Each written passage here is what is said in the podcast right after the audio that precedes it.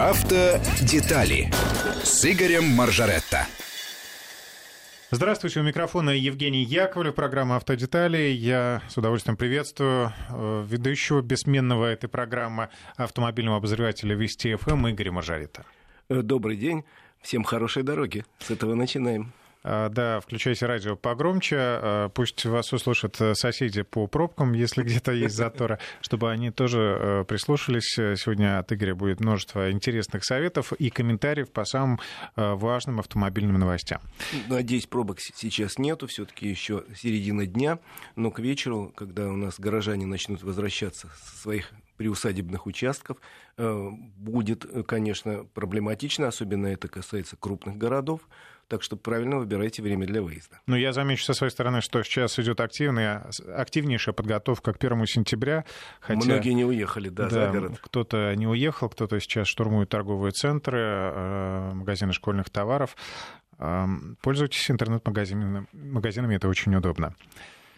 Э, напомню слушателям наши контакты 903-170-63-63, номер э, WhatsApp и Viber, отправляйте сообщение или 5533 в начале слова «Вести», э, это для смс-сообщений. Ну, итак, приступим к обсуждению главных тем. Маленькая предыстория. Когда-то в подростковом возрасте мне очень хотелось когда я вырасту, получу права, стану большим богатым, э, купить себе собственный автобус. такие пати-баст, как это сейчас называется, да, чтобы там с друзьями устраивать, собирать всех друзей, ехать куда-нибудь на природу. А, видимо, никогда уже такая мечта у меня не свершится, потому что поступило предложение запретить физическим лицам владеть автобусами. Да, такое предложение есть, исходит оно от Министерства внутренних дел, э, и предполагается, что физические лица не смогут приобретать автобусы с количеством мест более там, 14, Э, хотя сейчас примерно половина автобусного парка, у нас в автобусном парке почти 900 тысяч машин, половина этого автобусного парка принадлежит частным лицам, и это нормально. Это такая же частная собственность, как, я не знаю, никто не запрещает иметь вертолет, условно говоря, и велосипед. Но просто кто-то может себе позволить вертолет, а кто-то велосипед. А кто-то, я не знаю, детскую лошадку. А, поэтому, мне кажется, несколько странным это предложение со стороны МВД и не совсем конституционным, потому что э, это ограничение права на частную собственность. Ну, наверное, нельзя э, частную собственность приобрести, там, условно говоря, область или город, а автобус чем провинился. Ну, Вы... точнее, наверное, логично сделать так. Владеть ты можешь, но осуществлять коммерческую деятельность по перевозке пассажиров, наверное, это и сейчас только в случае прописано. лицензирования. Да, это и сейчас так прописано. У нас ты можешь владеть автобусом, а если ты собираешься заниматься коммерческой деятельностью, то, соответственно, должен учредить некое юридическое лицо, это может быть или ООО, или там ИП, и уже получить э, соответствующую лицензию на пассажирские перевозки и перевозить. Но в МВД э, жалуются, что говорят, Получается, что у нас 900 э, тысяч почти автобусов, а такие лицензии имеют только 170 тысяч из них. Но это вопрос, честно говоря, к органам, лицензирующим органам, во-первых, а во-вторых, это вопрос, наверное, к самим сотрудникам МВД вы имеете полное законное право остановить автобус и поинтересоваться на основании какого документа везут людей там, из Москвы, там, условно говоря, в Переяслав-Залесский.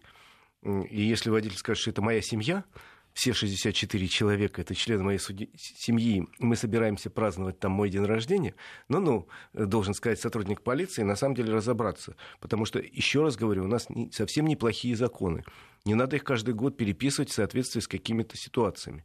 Да, у нас есть проблемы с автобусами, но я посмотрел статистику МВД, э, вот я сказал, более 50% автобусов принадлежит э, частным лицам, и 40% э, аварий приходится на эти автобусы. То есть водители-частники, похоже, бережнее относятся к технике, чем некая фирма, которая имеет у себя там автобусный парк из сотни машин. В этом есть логика, согласись. Поэтому ужесточать наказание, ну, не ставлю, вряд ли стоит. Тем более, что у нас и так все время ужесточают наказание, доходит до абсурда. Вот у нас с 1 августа вступило в силу указание, которое требует э, в каждом автобусе, где количество пассажирских мест более 9, устанавливать тахограф. У меня есть вот непосредственно знакомая семья. Это не придуманная семья, это совершенно замечательная семья Кирилловых. 46 у, человек? У которых 10 детей. У них Молодцы реально какие. 10 детей, замечательные совершенно дети, замечательные родители. И у них есть автобус 14-местный. Ну, логично, такой автобус выпускает промышленность наша, вот 14 мест. Вот там мама, папа и 10 детей. Но Сергей говорит, что его уже несколько раз за последнее время останавливали сотрудники полиции и говорили, а где ваш тахограф? Он говорит, я не занимаюсь коммерческими перевозками. У меня 10 детей, вот свидетельство о рождении. Да паспорт показать, да где? Они говорят, ну ладно, но вообще-то по закону вы обязаны установить. Он говорит, а с какого перепуга я должен устанавливать эту штуку, которая стоит, между прочим, под 100 тысяч рублей, если я не занимаюсь коммерческими перевозками. А подожди, если тахограф запишет эти сведения, например, о том, сколько водитель провел в пути, да, его же потом да. еще за это привлекут. Его за еще, нарушение да, режима. за нарушение, потому что режим э, труда и отдыха наемных водителей должен быть э, свято соблюден. И это, в общем, мировое правило, это не наша придумка. Потому что самые страшные аварии, как ты знаешь, это аварии с автобусами, с грузовиками, когда водитель засыпает. Засыпает от усталости. От усталости, потому что гоняет там по 14 часов, сидит за рулем, хочет заработать копеечку это нормальное желание, оно должно быть просто ограничено физическими возможностями. Поэтому во всем мире придумали вот этот режим труда и отдыха. И у нас должен водитель ехать 4,5 часа, сделать там на час остановку, потом еще 4,5 часа, или у него должен быть второй водитель. Не более 9 часов в день водитель вообще имеет право находиться за рулем. Это все логично, если касается какой-то организованной коммерческой перевозки. Но вот Сережа с Инной едут с детьми на Черное море, везут детей на море. И они по очереди с женой э, за рулем меняются. А в таком случае их останавливают и говорят, ребята, вот вас, вы должны были отдыхать, а вы не отдыхали, значит, вы представляете опасность на ваш штраф. Ну, в общем, э, есть таких семей довольно большое количество в России. Я за них рад. И вот Но, ну, что им делать? То вот. есть запрещать нельзя. Э, ну, с другой стороны, надо все равно да, как-то контролировать. Как ты сказал, инспектор должен Но ну, разобраться вот в ситуации, почему человек да. везет э, в кавычках семью из 64 человек. Безусловно, если 64 человека, это обман. Это просто э, вариант обойти наш закон, чтобы не платить налоги, условно говоря. А в случае с перевозкой 10 детей, которые у тебя подтверждены, есть 10 свидетельств, свидетельств о рождении, и э, пухлый паспорт, где просто уже не хватило одного разворота для всех детей, это радует. Слушай, больше бы таких семей было, между прочим. Замечательная семейная пара, не пьющая, работящая, все ну, это хорошо. просто, конечно, да, уникальная история, наверное. Ну, Спортивная, ну, у, них, у них все дети спортом занимаются. Ну, я просто говорю, что... А с них все время требуют, чтобы они поставили тахограф. Поэтому контроль, конечно, за перевозками надо делать нормальный. Э, надо делать, чтобы каждый автобус, выходя в рейс, делал предрейсовый осмотр проходил предрейсовый осмотр, чтобы водитель проходил медосмотр перед выездом. Это должны быть специальные контролирующие органы. А запретить проще всего – взяли и запретили, не, раз, э, не разобравшись. И тогда выходит, что вот этот мой знакомый Сереж Кириллов не имеет права на автобус. Его должны конфисковать, передать в детский дом. А семья Кириллов пусть ходит пешком. Ну, почему же? Купить две семиместные машины. Одной управляет супруга, другой супруг. Ну, понятно. А вдруг бы... А если бы у них было 12 детей? Ну, Они еще молодые. Тут надо мыслить разумно. Ну вот смотри, э, в общем, справедливое, мне кажется, замечание Санкт-Петербурга. Проблема в том, что э, большая часть якобы частных автобусов на самом деле принадлежат юрлицам. Просто через мошеннические схемы они переписаны на водителей, на частников. Ну да, чтобы потом не оформлять всякие документы. Опять же, я говорю, что законы у нас неплохие, но надо контролировать их выполнение. Что мешает там Ространснадзору какому-нибудь пойти проверить э, автобусы, останавливая вот сегодня или завтра в понедельник с утра и просто проверяя, какие у них эти документы. Если есть нарушение закона, давайте разбираться конкретно с этим автобусом, с этим водителем, почему он везет 64 человека, не имея на то соответствующей лицензии. А запретить проще, конечно. Мы запретили и все и сидим. Но только э, тут же появятся новые схемы, которые позволят обходить этот запрет. Правильно? Ведь у нас в стране всегда так. Что-то запрещают, и тут же появляется новая схема, как обойти. Вот посмотрите. В Но конце такой, концов... такой он русский человек, который всегда найдет. Ты знаешь, это не, не русский человек, это нормальный человек, потому что э, также обходят схемы и, там, я не знаю, в любой цивилизованной стране. Э, так что жда, думать, что вот там все правильные, честные и законопослушные, а мы тут все вот, вот такие разгильдяи, да это странно. Знаешь, я всем рассказываю историю. В начале 90-х годов я был на экскурсии во Франции на э, производстве фармацевтическом.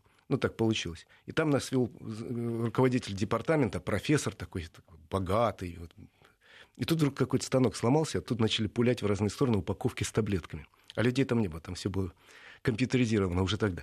И он так подпрыгнул, как баскетболист, поймал две упаковки, сунул в карман шарф, э, этого, халата. И так на нас посмотрел, а мы так обалдел. Ну, короче, богатой Франции. А он говорит, ну, извините, это очень хорошее, очень дорогое лекарство.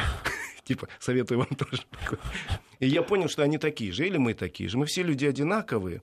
Э, к сожалению или к счастью, я не знаю, как сказать. И любой человек, если у него появляется впереди, на пути к его цели какое-то препятствие, тем более дурацкое препятствие, он это препятствие пытается каким-то образом обойти. Умный в гору не пойдет, умный в гору обойдет. Совершенно верно. Поэтому я против запретов. Хотел бы сказать, что надо каким-то образом налаживать работу контролирующих органов. Э, наверное, уже сейчас не, не путем увеличения тупого штата, а компьютеризируя какие-то процессы.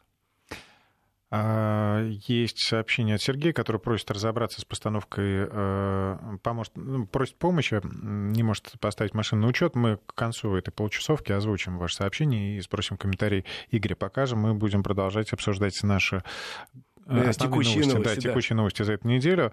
Э, опять про газ зашел разговор. Э, да, прошел, э, зашел разговор потому, что, в принципе, я уже ссылался на данные очень интересного опроса, согласно которому более 80% наших граждан не готовы устанавливать газ у себя на автомобиле, газобаллонное оборудование. И только там чуть больше 10% сделают это, при том, что есть государственные программы, которые позволяют оптимизировать расходы. И на сегодняшний день установка газобаллонного оборудования стоит порядка 100 тысяч рублей. Меньше чуть-чуть. 80-100 тысяч. Вот так для легкового автомобиля. Государство берет 60% расходов на установку газобаллонного оборудования, а еще 30% берет компания «Газпром» газомоторное топливо. А, но даже при таких условиях более 80% людей не готовы устанавливать, и большинство из них ссылается на то, что боятся. Боятся, типа, газ очень взрывоопасный, ты ну, не просто себе оборудование дополнительно ставишь, а бомбу такую э, с тикающим механизмом в багажнике ставишь и, ждешь, когда она долбанет. На самом деле хочу сказать, э, что это все давно не так, что это страшилки. Э, и те даже видео, которые ходят в интернете, если вы посмотрите, там, как правило, очень старые автомобили, э, на которых кто-то где-то когда-то в гараже ставил газобаллонное оборудование. Сейчас, если речь идет о установке оборудования на заводе, это абсолютная гарантия безопасности. Если установка э, производится на специализированном сервисе, имеющий весь пакет документов, это опять же гарантия стопроцентной безопасности. Тем более а, метан, который сейчас применяется в передовых технологиях, в качестве передовой технологии, метан, он легче воздуха, и даже если допустить там один из 10 миллионов шансов, что что-то случится, и, и блокирующие современные системы не сработает, там шанс один 100 миллионов, то все равно этот газ улетучится моментально, улетит в атмосферу и не скапливается он в автомобиле. Поэтому страшилки по поводу безопасности газа это чистые страшилки. Это э, из сказок про черную руку или красную руку, которую мы в детстве рассказывали в пионерлагере друг другу по ночам. Ничего такого опасного нет. Другая э, вещь, которая есть, это правда, что газовый баллон съедает часть багажника. Или же есть современные баллоны, которые устанавливаются вместо запаски. Соответственно, вы теряете запаску. Да, тогда надо думать, куда ее пристроить. Да, соответственно, действительно баллон съедает часть объема или багажника, или э, э, вот посадочное место для э, запаски. Это действительно проблема. Это, э, ну, с этим сталкиваешься. И тут надо понимать следующее, что даже если государство будет не просто брать на себя все расходы по установке газобаллонного баллона, да даже если будет доплачивать, я, например, ставить вряд ли буду, потому что мне просто это не нужно. Это нужно в первую очередь тем э, людям или организациям, у которых транспорт гоняет хвост и в гриву. Что называется, где пробег этого автомобиля или грузовичка или автобуса, где пробег более э, чем, допустим, 50 тысяч километров в год. У меня пробег стандартный на сегодняшний день 10 15 тысяч километров в год. При моих пробегах это просто не нужно. С учетом, что каждые выходные ты ездишь на дачу и зачастую ездишь в отпуск. Uh, да, я езжу на дачу, но у меня дача не так далеко. В общем, это... Я имею в виду, что у тебя машина не стоит большую часть нет, во дворе, что ты нет, активно я... пользуешься. Активно пользуюсь. Ну, просто э, жизнь горожанина стала такой, что, в общем, сильно много не поездишь. На работу я уже не езжу на автомобиле. Это достаточно дорого, и не потому, что бензина много сжигаю, конечно, а потому что парковка платная и там, и там. Возле дома я хотя бы имею резидентское разрешение, плачу всего лишь 3 тысячи в год. А возле нашего офиса, извините, я не готов платить 150 рублей в час. Именно так. Ну и я думаю, что да, так же действует и большинство других Да, поэтому пробеги э, среднего горожанина, они невелики, и в такой ситуации установка газового оборудования просто это излишняя уже роскошь.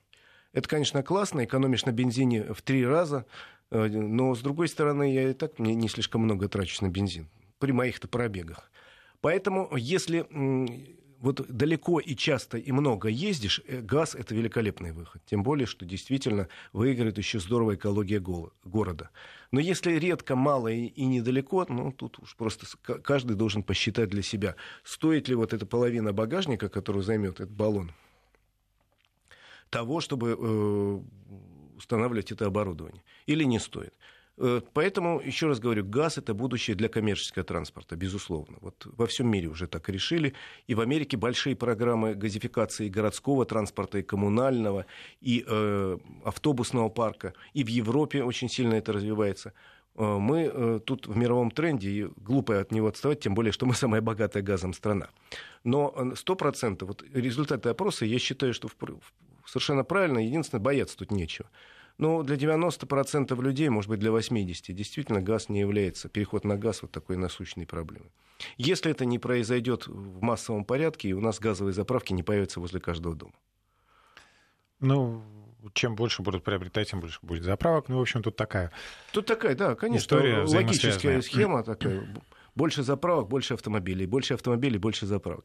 То есть все, когда-нибудь все, наверное, так и будет, и когда будет заправка у каждого дома газовая, как сейчас бензиновая, может быть, я и подумаю о том, что имеет смысл приобрести автомобиль на газобаллонном оборудовании. Ну, тем более, что и бензиновых нет у каждого дома, да, есть они на каком-то расстоянии там. Ну, видишь, говорят, что наше светлое будущее это электромобили, а тут розетка есть все-таки в каждом доме. Но это тоже вопрос спорный и дискуссионный, и, наверное, мы еще посвятим этой теме не одну из наших программ, но пока давай остановимся на автомобиле с газовым оборудованием. А, ну и еще одна новость э, очень порадовала. Новые наказания придумали в Эстонии. Оно, знаешь, такое очень гуманное э, наказание для лихачей.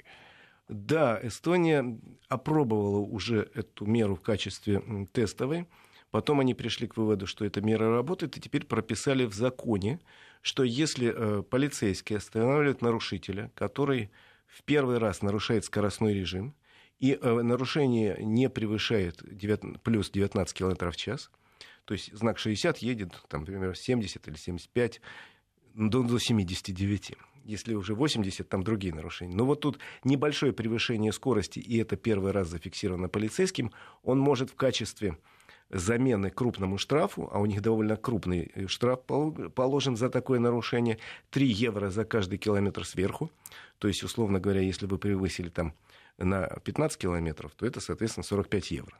Переведите в наши рубли, получается порядка 5 тысяч рублей. Ну, 4, 4 тысяч рублей. Поэтому они предлагают следующее. Если такой-то, что называется, новичок среди нарушителей – и не слишком быстро ехал, то тебе могут предложить вариант не платить штраф, а постоять 45 минут на стояночке. Ну так, Я, просто на обычном, да, где пикет а, находится. Да, отдышаться, да, осмыслить осознать свою вину, осмыслить происшедшее, сделать для себя какие-то выводы. И это так и называется успокоительная стоянка. И э, якобы это помогает. И люди уже один раз постояв 45 минут, причем выбор, еще раз говорю, такой, или штраф там 4 тысячи рублей, условно говоря, или 45 э, минут постоять. Наверное, большинство эстонцев, они известны как люди рачительные. Я удивлен вообще, как там происходит еще превышение э, ну, извините за стереотип, да, как они превышают, если они, в общем, достаточно размеренный народ. Да, они такой неторопливый народ, мягко говоря. Считается. На самом деле, возможно, это только в нашем мнении. И вот такая мера, говорят, очень хорошо прижилась у них в качестве тестовой, и теперь будет распространена на всю Эстонию. И более того, соседние страны уже присматриваются к опыту эстонских полицейских и думают, а не применить ли э, нечто подобное у, у нас. Э, вот как ты думаешь, у нас бы, Жень, такая мера прижилась? А если бы не только один раз, не только для новичков, я думаю, прижилась бы, конечно. Все-таки э, отдать такую сумму, да? Ну, сколько у нас стоит? 500 рублей сейчас, да? Да, такое, такое превышение 500 рублей. Не факт. Нет, на самом деле такое превышение у нас формально ничего не стоит. У нас единственная, наверное, страна в мире, где официально прописано нештрафуемый порог в 20 км в час. Много уже копий сломано по поводу того, что нельзя так делать, нигде в мире это нет, это расслабляет. И более того, как только выезжаешь за рубежи, выезжал, да, за рубежи, тут же начинаешь себя контролировать, нельзя, нельзя, нельзя. Тут нету таких люфтов, как у нас. Люфты есть на самом деле во всех странах, самые разные, но, как правило, это от 1 километра в час в Швеции, там где-то до 10 километров в час, возможно, превышение в Белоруссии. А, так, в среднем, примерно плюс 5 километров в час, это 3-5 нештрафуемый порог есть во всех странах. Это погрешность прибора, только у нас 20. Так вот, я не знаю, насколько бы у нас прижилось, хотя бы потому, что я, честно говоря, не помню, чтобы я видел сотрудников ДПС, которые бы дежурили у дорог вот так просто, вылавливая из потока каких-то нарушителей. Как правило, если они есть, то они или э, контролируют какую-то трассу или район, перемещаются на автомобиле, или же э, участвуют в какой-то э, такой акции, скажем так. Вот у меня периодически на выезде из э, дачного моего поселка э, по воскресеньям с утра стоят сотрудники и заставляют всех э, дыхнуть. Ну, это вот акция. А так, чтобы стояли, ну, ты согласись, давно ты видел вот, сотрудника ГАИ с палочкой, который бы стоял у дороги и что-то высматривал ну, ты знаешь, буквально неделю назад. А, и ты помнишь эту историю, да, когда меня остановили на третьем, при съезде с третьего транспортного кольца на Ярославское шоссе, там стоят постоянно да, там довольно часто. Там довольно часто в этом месте вот у меня проводят рейды, когда ловят нетрезвых водителей. Не знаю, много ли наловили, но проводят.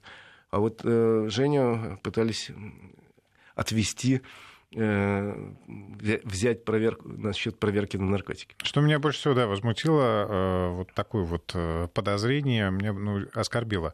Ну, к счастью, в общем, инспектор повнимательнее ко мне присмотрелся. Ну, я уже много раз говорил, как надо действовать в этой ситуации. Ни в коем случае нельзя отказываться от прохождения экспертизы, но требовать, чтобы все это прошло строго по закону, как положено, с заполнением всех бумаг, с прохождением всех этапов, э, с отстранением от э, управления. Пожалуйста, я, если вы чувствуете себя абсолютно Э, чистым, что называется, как вы чувствовал себя, Женя, так это можно поставить Ну, собственно, условия, да? я и наставил, да. Я да, согласен, давайте. оформляйте, поехали, я прямо сейчас сорвусь, потом посмотрим, что будет. Ну, видите, отпустили. Мы делаем сейчас паузу, скоро отправимся в путешествие. Автодетали с Игорем Маржаретто. Итак, мы продолжаем э, нашу беседу. Сейчас э, коротко ответим на основные вопросы и поедем в один из регионов нашей прекрасной страны, пока сохраним интригу. Э, как газовый баллон ведет себя в аварии, спрашивают? Так же, как и вообще любое оборудование. Смотря куда придется удар, при какой аварии. Но еще раз говорю, с точки зрения пожарной безопасности, газ в автомобиле считается более безопасным, чем бензин. Э, на каком сайте искать информацию по поводу установки ГБО при поддержке государства? Ну, вы знаете, не скажу на вскидку, но забейте вы в Яндексе, он вам все покажет. Э, в Краснодаре ГБО стоит 60 тысяч рублей, газ дешевый, перестал думать, сколько стоит топливо, но существенно падает э, мощность. Так, ну и вопрос от э, слушателя, который очень просит помочь. Приобрел Volkswagen на вторичном рынке, два месяца не могу поставить на учет. Якобы в базе ГИБДД, это вопрос к нашим любимым базам да, электронным, mm-hmm. при предыдущей продаже авто произошла ошибка. Информация в базу не выгрузилась. Сотрудник ссылается на частную организацию, обслуживающую базу, писал жалобы в Главное управление, ответа нет. Ждите, исправят, но не ясно когда. А человек уже два месяца не может пользоваться машиной. Вы знаете, в такой ситуации надо жалобы писать даже не в Главное управление, а везде что называется, вот всем, начиная от, я не знаю, прокуратуры, которая должна э, надзирать за работой государственных органов, и что за объяснение частной организации обслуживающей, это меня не интересует. Я гражданин, ущемлены мои гражданские права пишите жалобы в прокуратуру, пишите жалобы в президент, в администрацию президента, куда хотите. Чем больше будет жалоб, тем быстрее тем люди, которые обязаны были решить эту проблему за одну минуту, тем быстрее они э, возьмут, э, что называется, ноги в руки и займутся вашей темой. Э, конкретно лица, которому писать, но я еще раз говорю, начните с прокуратуры. А, и еще э, коротко, просто комментарий без вопроса. Живу в Финляндии, ездил в Питер одним днем. Вся поездка заняла около 15 часов. На обратном пути на финской границе поинтересовались моим самочувствием. Видимо, имел очень усталый вид. В итоге удостоверились, что трезв, и обязали встать на стоянку и отдыхать полтора часа. Причем рядом с машиной припарковалась машина погранслужбы, и которая контролировала процесс отдыха. Молодцы. Это что вот... я могу сказать? Молодцы к вот этой истории про эстонское наказание для слишком быстрых водителей. Ну, это родственные страны, Финляндия и Эстония. Да. Ну, все, едем. Все, едем, едем в э, замечательную республику Карелия. где я был на прошлой неделе, могу вам сказать, что не первый раз был и не последний однозначно, потому что потрясающе интересная республика совсем недалеко Моя от Москвы, а от Питера так вообще рядом. И это страна тысячи озер, тысячи водопадов, там, я не знаю, потрясающие по красоте лесов, э, скал, и не могу даже сказать, чего там нету. Там есть все, чтобы отдыхать, э, там есть прекрасная рыбалка, туда едут люди, э, там есть прекрасный там рафтинг спускаются по рекам, там есть отдых на озерах, там есть отдых в лесу, там есть... Вот едешь даже по проселочной дороге, вот мы с приятелем ехали, остановились, а посреди дороги растут грибы проселочная дорога, такая полузаброшенная. Грибы растут прямо на дороге. Я уж не говорю о том, сколько грибов, если вы делаете ровно один шаг в сторону от дороги в лес. А леса там, э, вся республика, если не покрыта водой, то покрыта лесами. И э, направление всегда было популярным, сейчас стало очень популярным. Могу сказать, что в, в парк Рускеала, куда мы тоже заезжали, я впервые там видел очередь из машин на въезд на стоянку. На стоянке не было ни одного места, хотя стоянка огромная для автомобилей.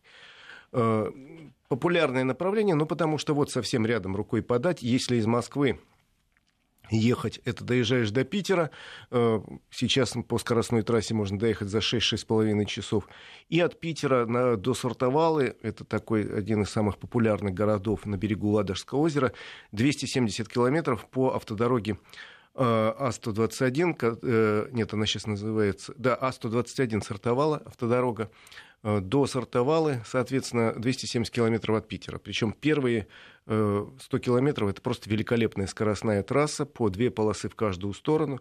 Летишь просто вот как на бреющем полете, 110 разрешенная скорость, действительно дорога соответствует всем параметрам. А дальше она становится, конечно, уже, чаще э, две полосы, всего по одной полосе движения в каждую сторону. Зато какая красота, этим не могу передать. Вверх-вниз дорога идет, э, вдоль частично берега Ладожского озера, э, где-то поднимается чуть выше, где-то спускается вниз, где-то огибает скалы, со всех сторон подступает лес, где-то появляются населенные пункты. А названия какие, между прочим? Там же названия сами чего стоят. Вот смотри, ты проезжаешь границу э, с Ленинградской и, области и Карельской республики, там э, это город Приозерск, они говорят Приозерск, а не Приозерск. Поправляют все время, и теперь тоже говорят Приозерск. И дальше начинаются такие названия, от которых просто э, дыхание спирает. Хиитола, Тервоярви, Ихала, Лахденпохья и так далее. Но можно подумать, что заблудился и уехал... В Финляндию. Ну, собственно, это бывшая территория Финляндии. Карелия вошла в состав Советского Союза только э, в 1940 году, а потом окончательно в 1945 году. До этого это была часть сначала э, Великого княжества Финляндского, а потом, соответственно, э, Финляндии с 18 по 40 год. Ну а сейчас это, собственно, часть Российской Федерации, одна из интереснейших частей Российской Федерации, куда вот нужно и можно ехать. Я э, настоятельно рекомендую, тем более, что туристическая инфраструктура развита уже очень прилично. Там вокруг Сартовала, в самой Сартовале, наверное, ну, дюжина отелей точно есть. А вокруг Сартовала построили несколько суперских э, таких отелей, даже не отелей, а таких комплексов гостиничных вокруг города. Я как минимум три знаю, потому что в разные э, годы останавливался в разных местах. Там есть и э, Ладожская усадьба, и дача Винтера, и точка на карте. То есть там есть даже для самых требовательных путешественников условия для такого э, очень комфортабельного отдыха. Сартовала самый посещаемый город, наверное, Карелии, хотя бы потому, что он находится на берегу Ладожского озера, и именно от Сартовала проще всего добраться до э, самой посещаемой русской святыни на севере, это до острова Валаам. От Сартовала ходят ракеты, э, и там 40 километров ракета проходит вот буквально, ну, примерно минут за 40 и проходит. В принципе, туда можно Валам отправляться на несколько дней, на день. Ну а большинство туристов приезжают в Сартовалу, чтобы вокруг путешествовать кто-то на байдарке, кто-то на машине, кто-то на велосипеде, а кто-то на, э, по озеру э, на катерках. Очень, кстати, интересно как раз взять тур небольшой хотя бы. Это предлагают все местные жители, и на катере отправиться по островам. Вот там, в районе Сартовала, свыше 600, говорят, островов есть на Ладоге.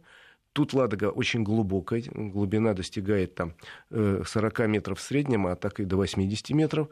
Это скальные острова, поросшие лесом. Удивительно посмотреть вот деревья, как они выживают на вот этих скальных... Ну, вот скала, понимаешь, и растут из нее деревья.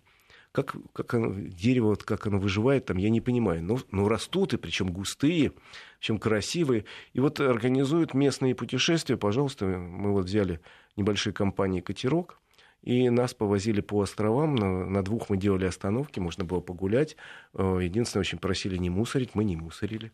Мы э, вежливые люди, интеллигентные. Скажи, вот этот отдых организован э, официально, э, цивилизованно, ну или это вот какие-то... Это каждый решает для себя. В принципе, есть туры, ты можешь купить тур, а можешь отправиться сам. Жители Санкт-Петербурга часто ездят туда просто на выходные дни, ну, еще раз говорю, 270 километров до Сартовалы можно проехать часа за 4. И, в принципе, э, там можно устроиться на ночлег, то есть или гостиница, или гостевые дома, сейчас полно квартир сдается, база отдыха есть, ну и сам себе строишь маршрут. А можешь взять уже готовый, там, куда будет э, какой-то сплав по рекам будет, или, может быть, путешествие пеш- пешее, или, может, на велосипедах, или на автомобилях. Я расскажу о нескольких точек, которые обязательно, что называется, к посещению, э, если вы приехали в Сартовалу. Во-первых, сам по себе город очень интересный, он основан 500 лет назад, э, хотя поселение там древнее было еще раньше, и, между прочим, первая запись в шведских документах касается Сартовалы о том, что в этой местности есть православная община. Опа. Э, то есть там какие-то люди, поморы, видимо, селились, и у них была какая-то церквушечка своя. Ну а дальше э, достаточно долго эта территория была под властью Швеции. До начала XVIII века и вошла в состав Российской, Федера... Российской... Российской империи только в 1721 году по итогам Северной войны. Кстати, э, русские поменяли название Сартовала на созвучное, но какое странное, он назывался Сердоболь. Угу. В России этот город назывался Сер... Сердоболь.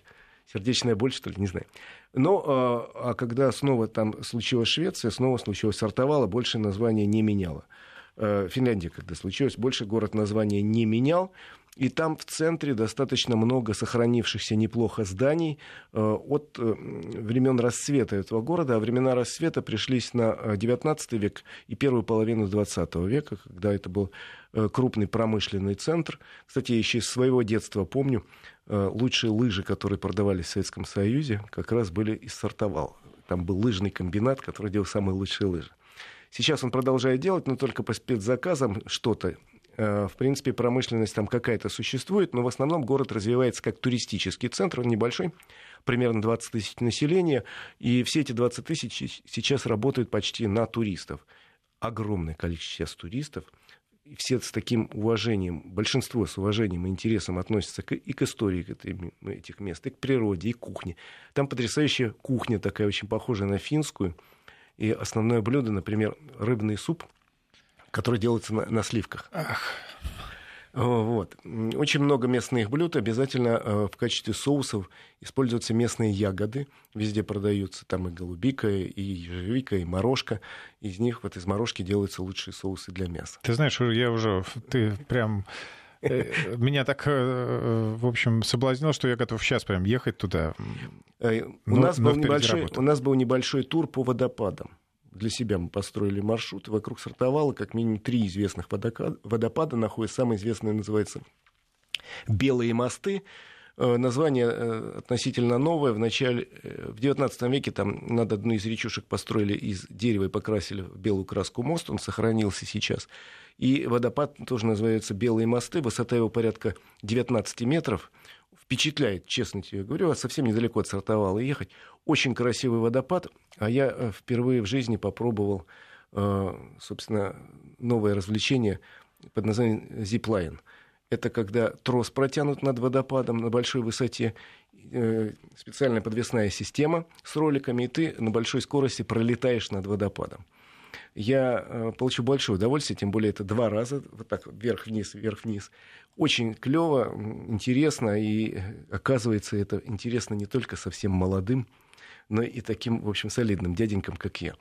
Э, проехал с большим удовольствием. Все там есть, все чистенько, все аккуратненько, везде сделаны деревянные настилы, лестницы, чтобы можно было с любой точки сделать селфи снять эту красоту, э, где-то отдохнуть, где-то даже стояла там э, стоечка, где продавали местные какие-то специалитеты, ну, я имею в виду в первую очередь варенье из разных ягод и меды какие-то местные.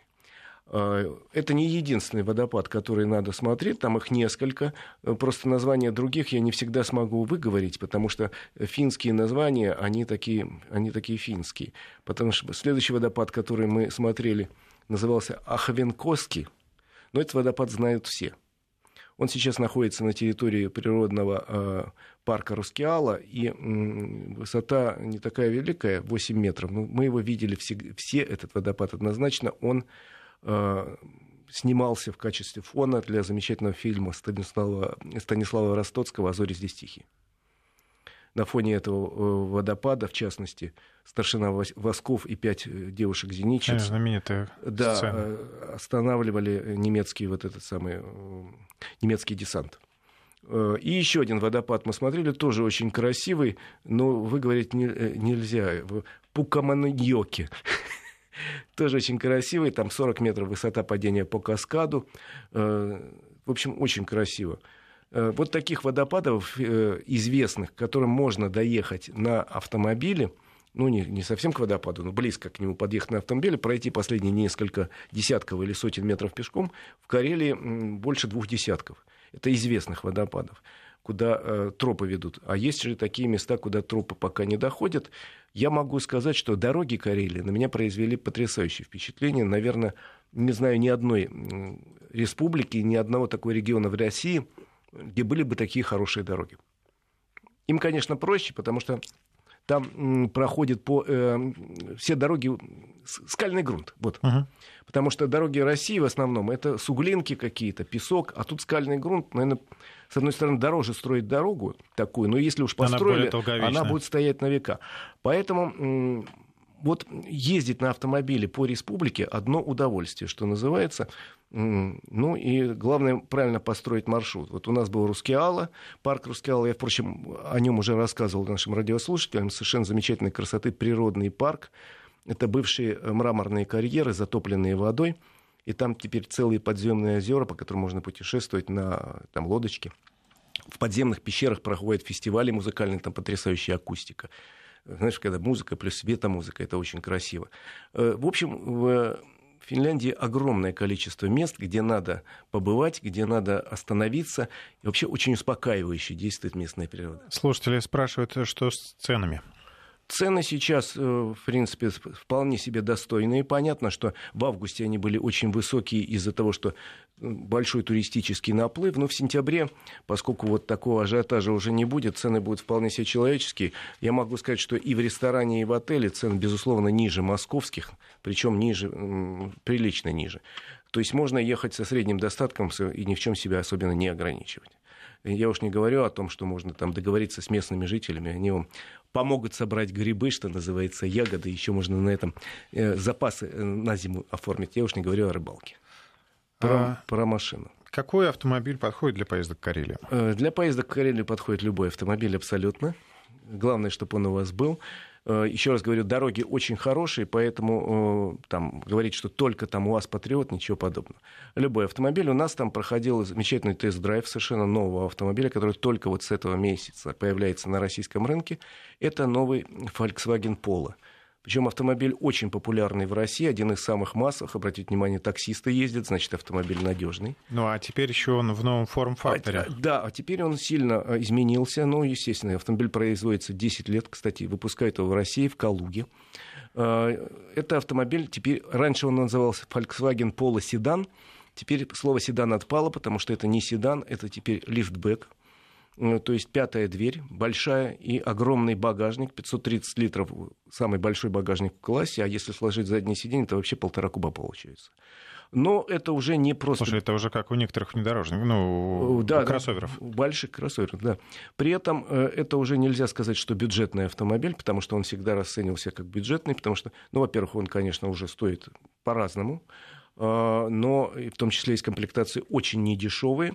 Но в любом случае автомобиль интересный, и он стал выглядеть более богато, потому что новые фары светодиодные спереди, сзади, и то, что он стал лифтбеком, он вырос в длину.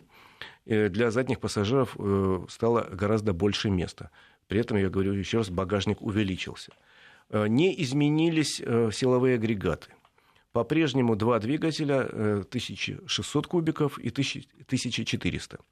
Причем 1600 это атмосферный двигатель 1.6, он привычный, он давно на нашем рынке, он бывает в двух вариантах мощности 90 и 110 лошадиных сил, механика или шестиступенчатый автомат.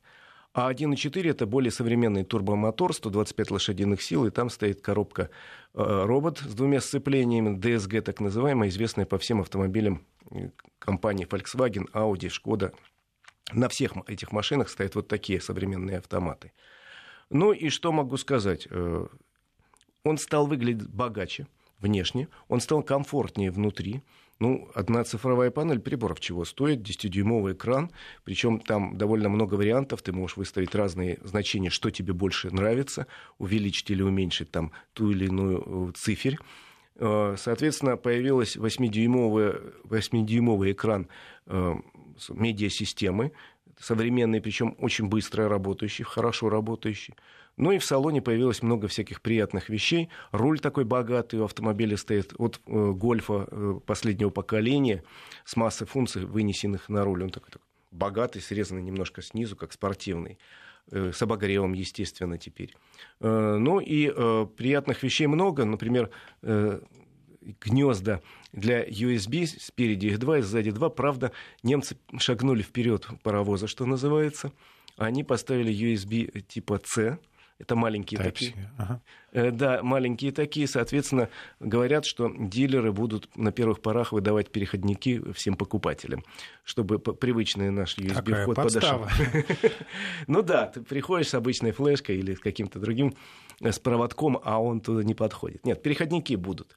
Ну и э, самое главное, что могу сказать о автомобиле, у него хорошая подвеска, которая позволяет ехать и по проселочной дороге, и э, хорошо рулится автомобиль на скоростных участках, благо попробовал.